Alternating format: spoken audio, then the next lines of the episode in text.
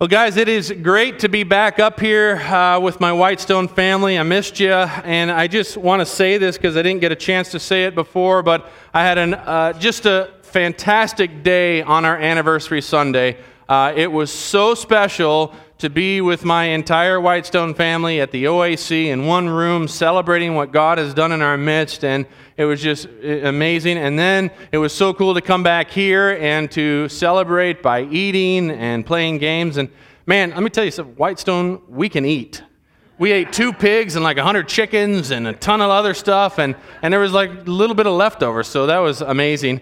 Uh, but it was, it was a fantastic day. Other than the dunk tank, it was a perfect day. That dunk tank about killed me. but uh, it, it, I just, I want to, I'm just so thankful. You guys are some of the greatest people on this earth, and I'm so thankful to God that I am part of this family and that I get to do life with you guys. Uh, I really, really mean that. And uh, I also just want to thank everyone for helped out who helped out that day to set it up during it and then clean up. I mean, there was a lot that went on, and you guys all plugged in. So thank you. But now uh, we need to dig into what God wants us to be digging into for the remainder of this fall. And as many of you know, I was gone for a week uh, in Arizona. I went up to the mountains of Arizona. My dad pulled up his little pop up trailer way up this, this road and kind of parked it there. And, and uh, then I went up there and I stayed in this little pop up trailer up in the mountains. And there's no cell phone service, no electricity, no nothing. It was just me and God for an entire week. And uh, I have to say, it was incredibly awesome to just be with Jesus. And I just want to make a plug right now for the discipline of solitude. You know, in this crazy world that we live in, this crazy life where we have so many noises going on around us and so many things grabbing for our attention, it is so imperative that we take time to have times of solitude. Uh, you know, even Jesus, it says that he often pulled away to sol- places of solitude. And if Jesus felt like he needed to do it, then, guys, by all means, we need to be doing it. And, and, and I want to encourage you, it's not something that will just happen, you have to plan for it. And so, uh, if you can set that up in your life, man, I tell you, it, you will be the better for it because uh, it was such a precious time to just be with Jesus. Uh, here's some pictures of just some of the mountains in the area that I was uh, you know, sitting up in there and spending time with the Lord. It was pretty cool because the first morning I got up, uh, I typically, I'm a people person, so I like to be around people. And so when I go to this time of solitude, the first day I'm so lonely, I'll start crying. It's kind of, I sound like a baby, but I'm just like, I miss my family, I miss Whitestone, and, and I'm all alone. But I stepped out of my pop up trailer, and this little butterfly flew by that was black and had orange wings. And my favorite color is orange. And, and I felt like the Lord said, Luke, Every time you see this butterfly, this type of butterfly, I want it to be a visual reminder that I'm with you. And I tell you, it was the most special thing in the world because those butterflies were everywhere. And I, my mind would kind of veer off and start thinking about other things, and all of a sudden, you know, would come along. I'm like, all right, that's right, God. You're here and you're with me. And by the end of the week, my mind was so trained to be aware of his presence that it was just second nature and, and it was an awesome thing. Now, the, the tricky part is bringing that back into reentry of life. And I'm still learning how to do that, but um, it was a powerful thing. But one of the main points of pulling away was asking Jesus what he wanted for us to learn this fall here at Whitestone. And um, you see, this entire year has been gearing up for this fall. Uh, this fall is going to be the culmination of a lot of preparation that we've been working through this year. And Lord willing, is my prayer is that this will be a life changing fall series for every single one of us. I really am praying that. And, you know, all year we've been talking about faith and we've been using this visual of this tree with the root system coming down. And, and, and, those root systems, we can't see them, but it's the part of the tree that keeps it stable. It feeds it, it brings the nutrients to the tree. When the wind blows, it won't blow it over because those root systems are down deep into the ground. And faith is like that. Faith is the part of our lives that you can't see, it's invisible, but it's the root structure of our Christian lives that keeps us to, to, to you know, it feeds our, you know, our lives. It, when the winds blow in our life, it keeps us from blowing over. And, and so we have to, you know, have lives of faith. And to just re- refresh our memories, we started out this year really looking honestly at our lives and seeing that sadly, so often, we live unfaithful lives. We're being unfaithful to our groom, um, our groom Jesus, and, and we're living out our lives in this world for the most part, not even paying attention to him. We're being unfaithful. And I used kind of a, a, little bit more of a startling word as I did it, but really, we're committing adultery against our, our Lord, and it's that serious. We're called to live faithful lives. Now, look at that word faithful. Lives full of faith. And when we do that, as it says in Hebrews, we will please God. It is impossible to please God without faith. You can't do it. You just can't please God without living a life of faith. So, guys, it is imperative that we live out lives of faith right now in this present life we live.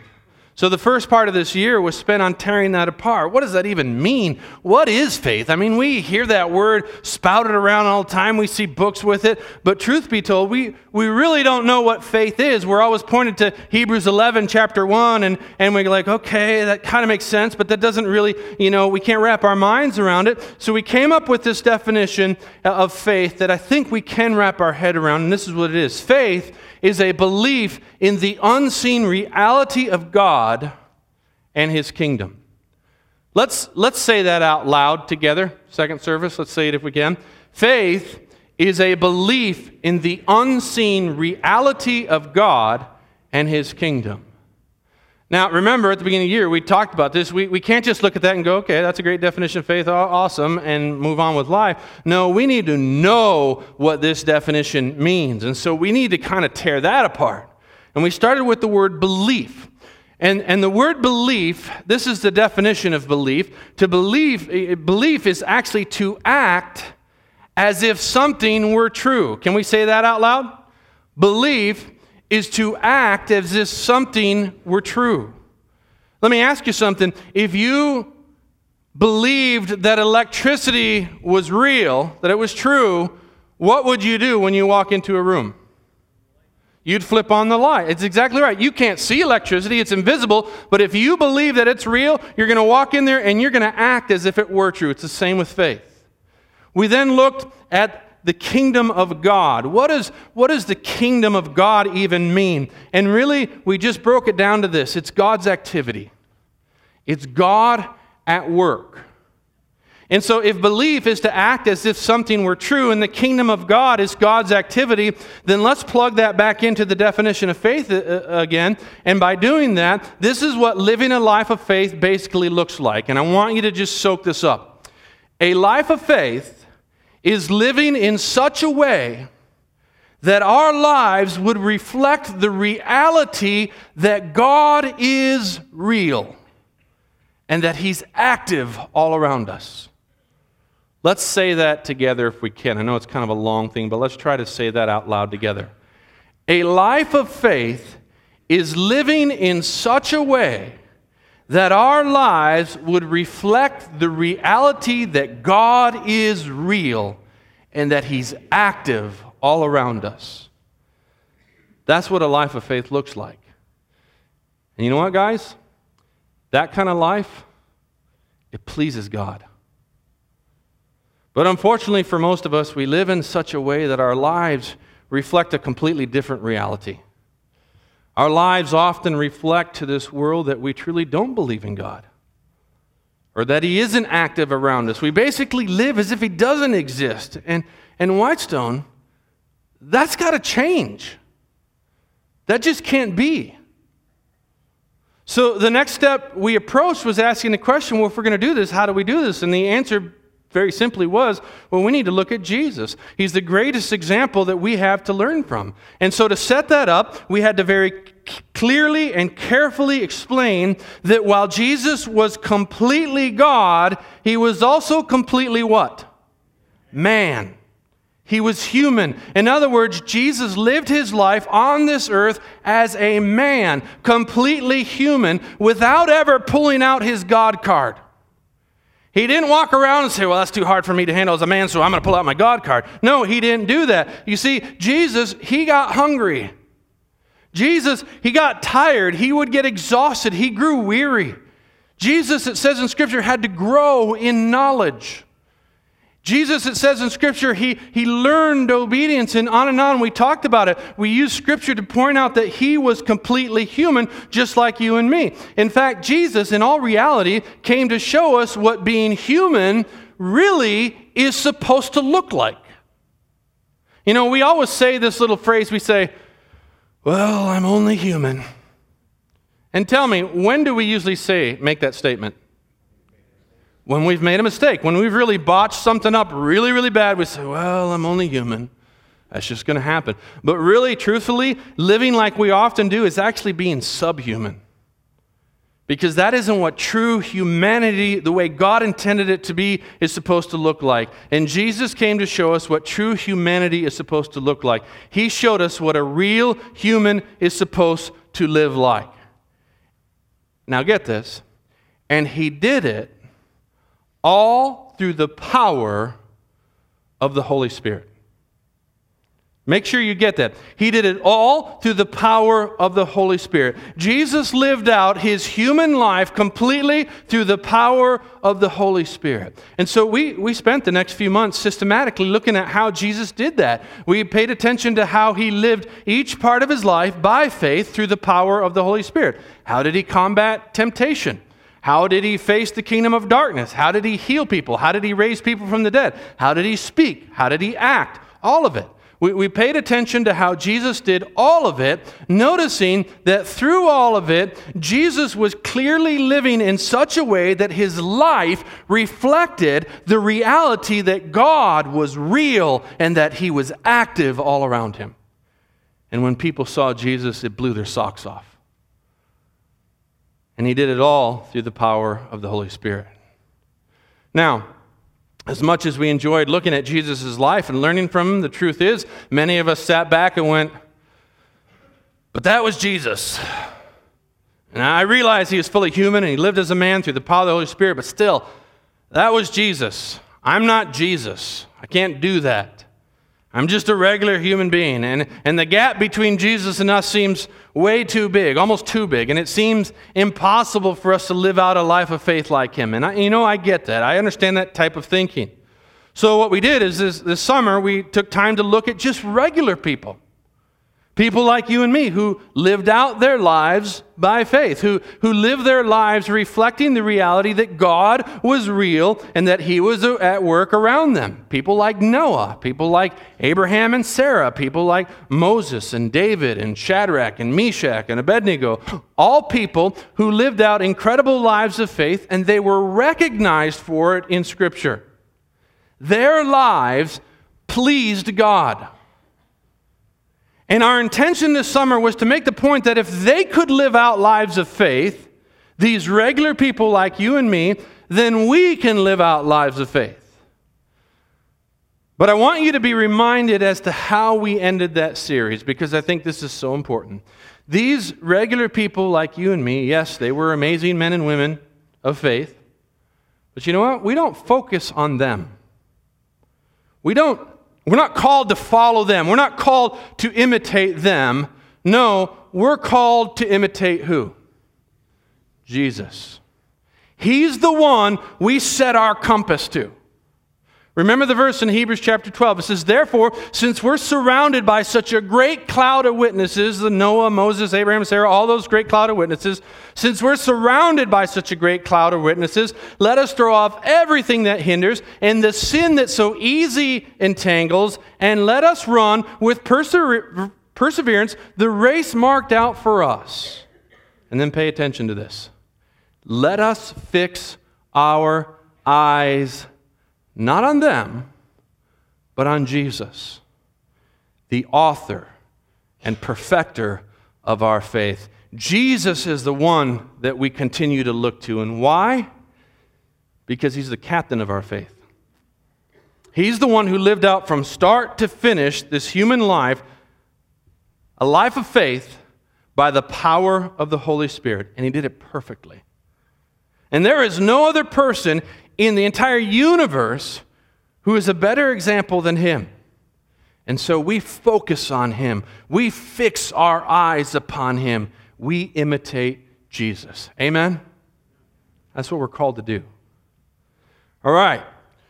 So finally, we're up to date. And, and by the way, if you missed a bunch of the sermons and you need to catch up, by no means did I just encapsulate this entire year in that little time.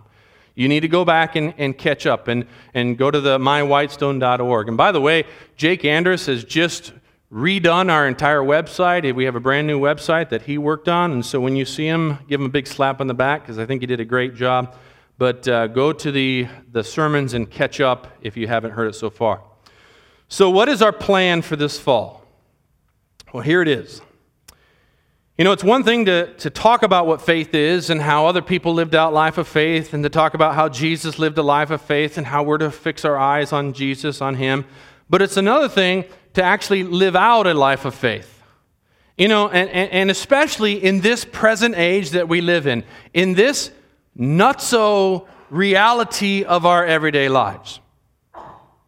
That really is the dilemma before us. How do we live a life of faith in America, in our busy, hectic lives? Where we drive on interstates where there is no end to orange barrels and, and flashing lights. There's just none. When you're, you're stuck in, in rush hour and, and where you have cell phones that are constantly beeping and constantly wanting your attention, and there's email and there's internet and there's, there's you know, texting, and we have computers and, and we have uh, Skype and we have FaceTime and we have TV and we have the Packers and we have fancy homes and we have cars and we have the media and we have Trump and we have Hillary and, and we have all the stuff and all the chaos and all these crazy things that are begging for our attention.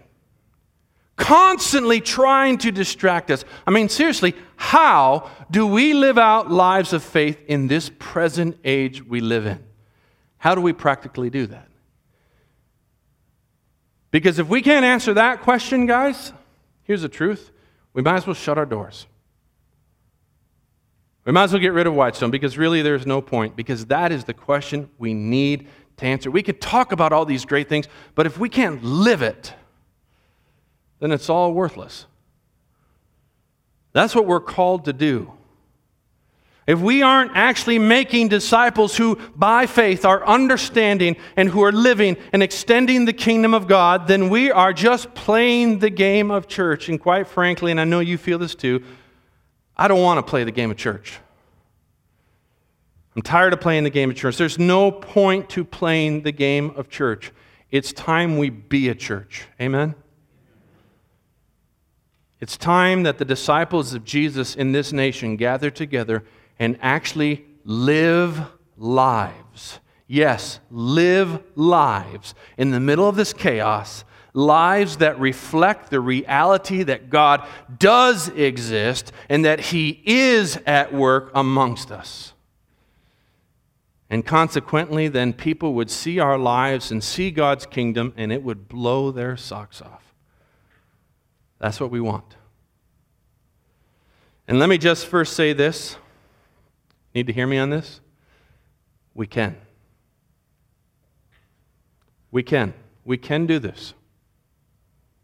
And do you want to know why we can do this? You want to know why I can stand up here and say with confidence that you and I can live out lives of incredible faith?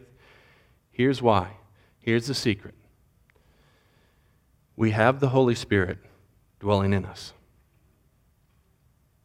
I want to back you up all the way to Jesus. And Jesus is just getting ready to go to the cross, and he's getting ready to leave his disciples. He's going to go back to be with his Father. And he's, he's preparing his disciples. He's talking to them, and he's saying, Hey, guys, I'm going to be leaving. I'm going to be going back. And, and, and, you know, he could see the sadness on their faces, and they're kind of like, Oh, Jesus, why are you leaving? What's going on? And, and he, he said this. I want you to see this. He's, in John 16, he says, But the fact of the matter is, is that it's best for you that I go away. For if I don't, the Comforter won't come. If I do, he will. For I will send him to you. Tell me, second service, who's the Comforter? It's the Holy Spirit. Jesus basically says, Listen, I know you want me to stay forever, but it's actually better that I leave right now because when I leave, I will send you the Holy Spirit. You know, the one that empowered me to live the life that I've been living. So, sure enough, Jesus leaves, you know, and on the day of Pentecost, God sends the Holy Spirit Spirit upon the believers there in Jerusalem. And if you want to read the story, go to Acts chapter 2. It's an awesome story. But here's the point I want to make. Shortly after God sent the Holy Spirit to dwell in the lives of all the believers, these men and women started living and acting and talking just like who? Jesus. They looked like a bunch of Jesuses walking around. And you want to know why? Because the Holy Spirit was living in their lives and empowering them to do so. They were walking in holiness. They were doing amazing things. They were, they were preaching and they were healing and they were serving and they were loving others in a beautiful way. And literally thousands and thousands were putting their faith and trust in Jesus because they saw the power of God in these people's lives, all because the Holy Spirit was living through them. And Whitestone, we have the very same Holy Spirit. Amen? As believers and followers of Jesus Christ, that very same Holy Spirit lives in us. The Bible says we are temples of the Holy Spirit. So, what does that mean? It means this we can do this. We can live out lives of faith. I promise you we can. So, everything we will be talking about from here on out in this series will be filtered through the fact that the Holy Spirit will be the help, our helper in the midst of it all. Remember, we always talk about that word grace. What is grace? Grace is God's power, His amazing power, working in us to accomplish what we could never do on our own. You want to know who the one who performs that? It's the Holy Spirit. He's the one that's going to be working in our lives and in our midst to, to, to perform this. Now, listen to me. I want you to hear this. You need to hear this. Living lives of faith is meant to be done in community. What I've noticed about Christianity today is that it's become sort of this individualistic sort of thing. We use phrases like my personal walk with God, my personal devotions, my relationship with God is personal. I don't really need to be part of a group because God and me had this special thing between the two of us. And Christians have taken this approach that they can live out this life of faith by themselves outside of a community. Yeah, we might come to church, you know, for an hour each Sunday, but for the most part, we do this, uh, you know, our, this Christian life alone, just me and God. And let me tell you, Whitestone, that is a farce. That is not the way it's designed to be. We are meant to live our lives of faith within community. Together with our brothers and sisters, God designed us to live out in community. He is our head, we are His body. He is our father, we are His family. He is our shepherd, we are His flock. Everywhere you turn, it's a picture of community. And our faith will grow deeper and it will grow stronger if we choose to do it together. It just will. And so I will continually be encouraging us to incorporate into our lives times of togetherness. That's why we do life groups, so that we can do life together. A time where we can have intimacy within a community, a time of growing together. And guys, we must do this. In the midst of our crazy lives in this present age, we need to be diligent in creating times of togetherness because the enemy is doing his best to try to shut that down. I promise you he is. Have you ever thought about it that 100 years ago, if I wanted to go see Ben Jeffries, what would I have to do? I'd have to get on my, my horse and ride over to his house, and I, I'd get off, and we would sit on Ben's front porch, and we'd probably have tea together, and we would talk. We would engage with each other. But then the telephone was invented, and, and, you know, I don't have to get on my horse and go see Ben anymore. I can just pick up the phone and I can talk to Ben. In fact, I might not see Ben for years, but I can talk to him on the phone. And then this beautiful thing called the cell phone was invented where they had texting. Now I don't even have to talk to Ben, I can text Ben. We don't even have to physically interact anymore, I can just text. You know what, guys? What I see the enemy doing is he's trying to pull us apart from each other more and more and more and more to where we just live lives all alone without our brothers and sisters. Now, guys, I'm not saying that don't ever text because it's a sin. Texting's awesome. But you better be diligent in making sure that you incorporate times of togetherness with the family of God. Because God designed us to live lives like that. Check out some of these phrases in Acts talking about the early church. So when they met together, they all joined together. They were all together in one place. All the believers were together and had everything in common. Every day they continued to meet together in the temple courts. They broke bread in their homes and ate together with glad and sincere hearts. They raised their voices together. They took any chance they could to be together. They knew that their life of faith, of following Jesus, was meant to be done together. Hebrews 10 says this it goes, Let us not give up meeting together, as some are in the habit of doing, but let us encourage one another, and all the more as you see the day approaching. We're meant to live and do life together in community. Now, I want to just take a moment. I want you to look at this word community and tell me what's the root word? Unity. Listen to me. For all of us to have community here at Whitestone, we must have unity here at Whitestone. Unity is so crucial in living out this journey of faith together. And I have to say, thanks to God, man, praise be to God for this. We have enjoyed 10 years of incredible unity here at this church. But I want to say this up on the mountains, when I was spending time with the Lord, I felt like the Lord warned me. He said, Luke, the enemy is going to come after Whitestone in the area of disunity. He's going to come after the staff. He's going to come after the elders. He's going to come after the family. And he's going to ca- try to cause strife and disunity in our midst. And so I say that this morning just to let it be a warning for us.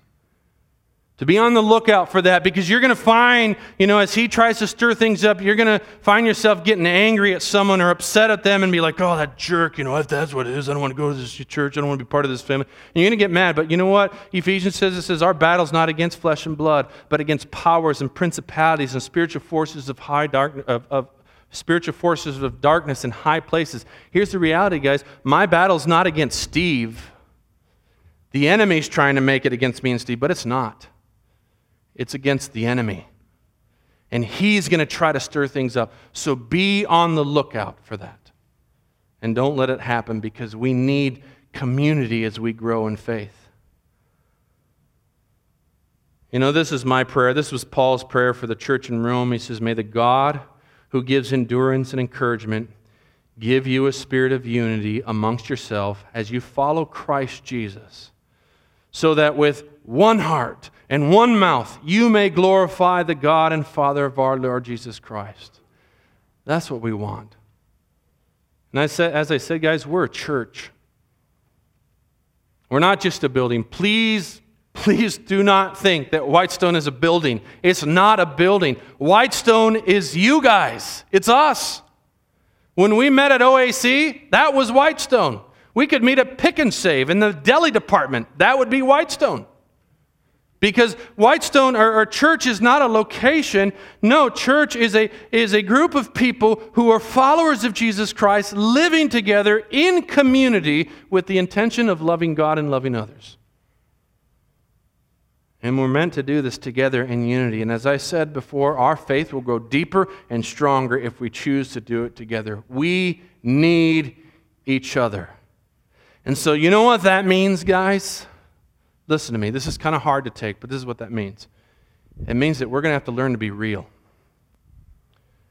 We're going to have to learn to be vulnerable. We're going to have to learn to be honest. Because you know what churches have promoted? Churches have promoted a performance based spirituality where we pull on to our miraculous asphalt and we're screaming at our wife and we're cussing at our kids and we're ticked off at life and we pull onto our parking lot and it's like, ah, and we step out and we're like, Praise the Lord, brother. It's so great to see you. Oh, the Lord has been so good to us. And we praise Him and we sing songs and we have our coffee and we walk in and we start screaming at our wife on the way out. Because we, we're dying on the inside, but we try to make our outside look good. And guys, that's got to stop. We got to be open and real and vulnerable and honest. You know, in my discipleship class, we went around the room and just asked people why they're part of this class. And a young woman, bless her heart, she goes, You know why I'm here? She goes, My life has been a mess. I've made some horrible decisions. And, and, I, and I've, you know, I just realized if I kept going down that path, I'm to it's going to lead to destruction. And so I'm here because I realize the only choice before me is to run after Jesus. And I wanted to run over there and give her a big hug because you know what? I love it when people are real and open and honest and vulnerable. And you know what? Here's the truth, guys love covers a multitude of sins. We can be real and open and honest because we're going to continue to love each other. And love covers that junk. And we know that our unseen God is at work on every single one of us, and He's transforming us more and more and more into the likeness of His Son, Jesus. And so we can continue to love each other through our faults and failures. Amen. So, throughout this fall, I will continually be talking about community with every topic we talk about, so be prepared for that. I don't want one or two people to be living lives of faith. I don't want a pocket here and a pocket there. I want all of us to grow together in this journey of faith, and that's my desire. I want Whitestone, really, I want Whitestone to be a place where if Jesus were to show up in flesh and blood, he would sit back and go, Wow, what a community of faith. Remember that story of the centurion? The centurion comes up to Jesus. Jesus is walking along. He comes up to Jesus and, and he says, Jesus, my, my servant is, is sick. Would, would you please heal him? And Jesus says, Take me to your house. I'll, I'll heal him. And, and he goes, Jesus, I don't deserve for you to even you know, be in my house, but I know I'm a man of authority and I receive directions from people above me and I give directions to people below me. And so I know that all you have to do is give the word and my servant will be healed. You see, this centurion realized that, that Jesus was reflecting the reality of an unseen God at work. And he knew that all Jesus would have to say is, God, do this, and God would do it. And you know what Jesus said there? Different versions will say different things, but it says Jesus was amazed. He was astonished. He went, Whoa! Not in all of Israel have I seen faith like this Roman centurion. And guys, that's what I want it to be like here. That Jesus would walk into our midst and go, Whoa! Not in all the world do I see a group of people who are living by faith like Whitestone. I want us to be a community where Jesus would be amazed at our faith. And let me tell you, if we choose to fix our eyes on Jesus and train together in living a life of reflecting the reality of God and His activity, we will become that. Amen? And that's what we intend on doing this fall and probably into the new year. And guys, I want you to know this series is going to be a hands on series. There's going to be homework, there's going to be things that you're going to have to do. Because remember, belief is an action. And so there's going to be things that we're going to have to do. So be prepared for that. And if I could just say this, do your homework. Don't just come and listen to the sermon and go home and forget about it. No, do your homework. Apply it. Apply it with someone. Apply it with a bunch of someones. And let's grow together. So let me end with this. Here's our homework. This week, it's very simple. What I want you to do is I want you to find someone or a group of someone's, and I want you to pray together that God would work in our midst in a mighty way during this fall series.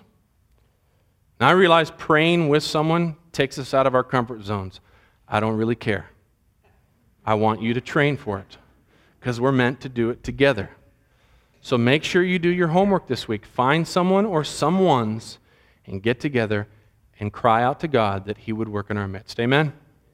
Let me pray for you. Heavenly Father, I thank you so much for my second service. I thank you for their lives. I thank you for their hearts. And I thank you for what you're going to do in them in advance. God, there is no one in this universe who wants to see them grow more than you do. So I pray that their hearts would be open and available for the working of your Holy Spirit. And I pray this in the name of Jesus. Amen. Guys, love you so very, very much. Keep running after Jesus. We'll see you next Sunday.